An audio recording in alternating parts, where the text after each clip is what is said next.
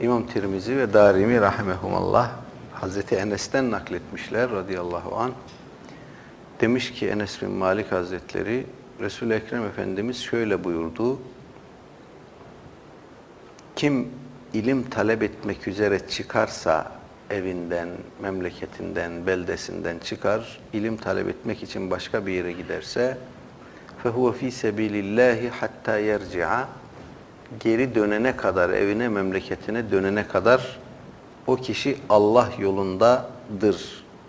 Allah yolunda olmaktan kasıt eee, Allah yolunda cihad eden insanların sevabına ulaşır demektir. Tabi bu ilim talebi e,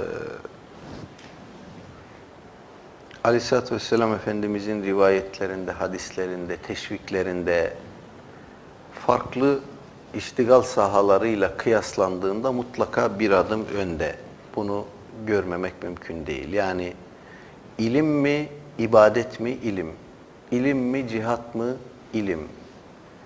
Ee, yani fazilet sıralamasında mutlak surette ilmin her bakımdan ön sırada, birinci sırada bulunduğunu görüyoruz. Burada da öyle.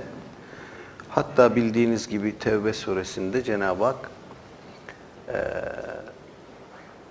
dinde tefakkuh eden insanları, dinde derin kavrayış sahibi olmak üzere çalışan, çalışması gereken insanları cihattan muaf tutmuş. Siz topyekün cihada çıkmayın. Her bir fırkadan bir takımlarınız, bazılarınız dinde derin kavrayış sahibi, tefakkuh etsin, derin kavrayış sahibi olsun, olmak için geride kalsın ve kavmi onlara dönüp geldiğinde onlara e, onları sakındırsın e, şeklinde bir anlamında, mealinde bir ayet var biliyorsunuz. 122. ayet Tevbe suresinin.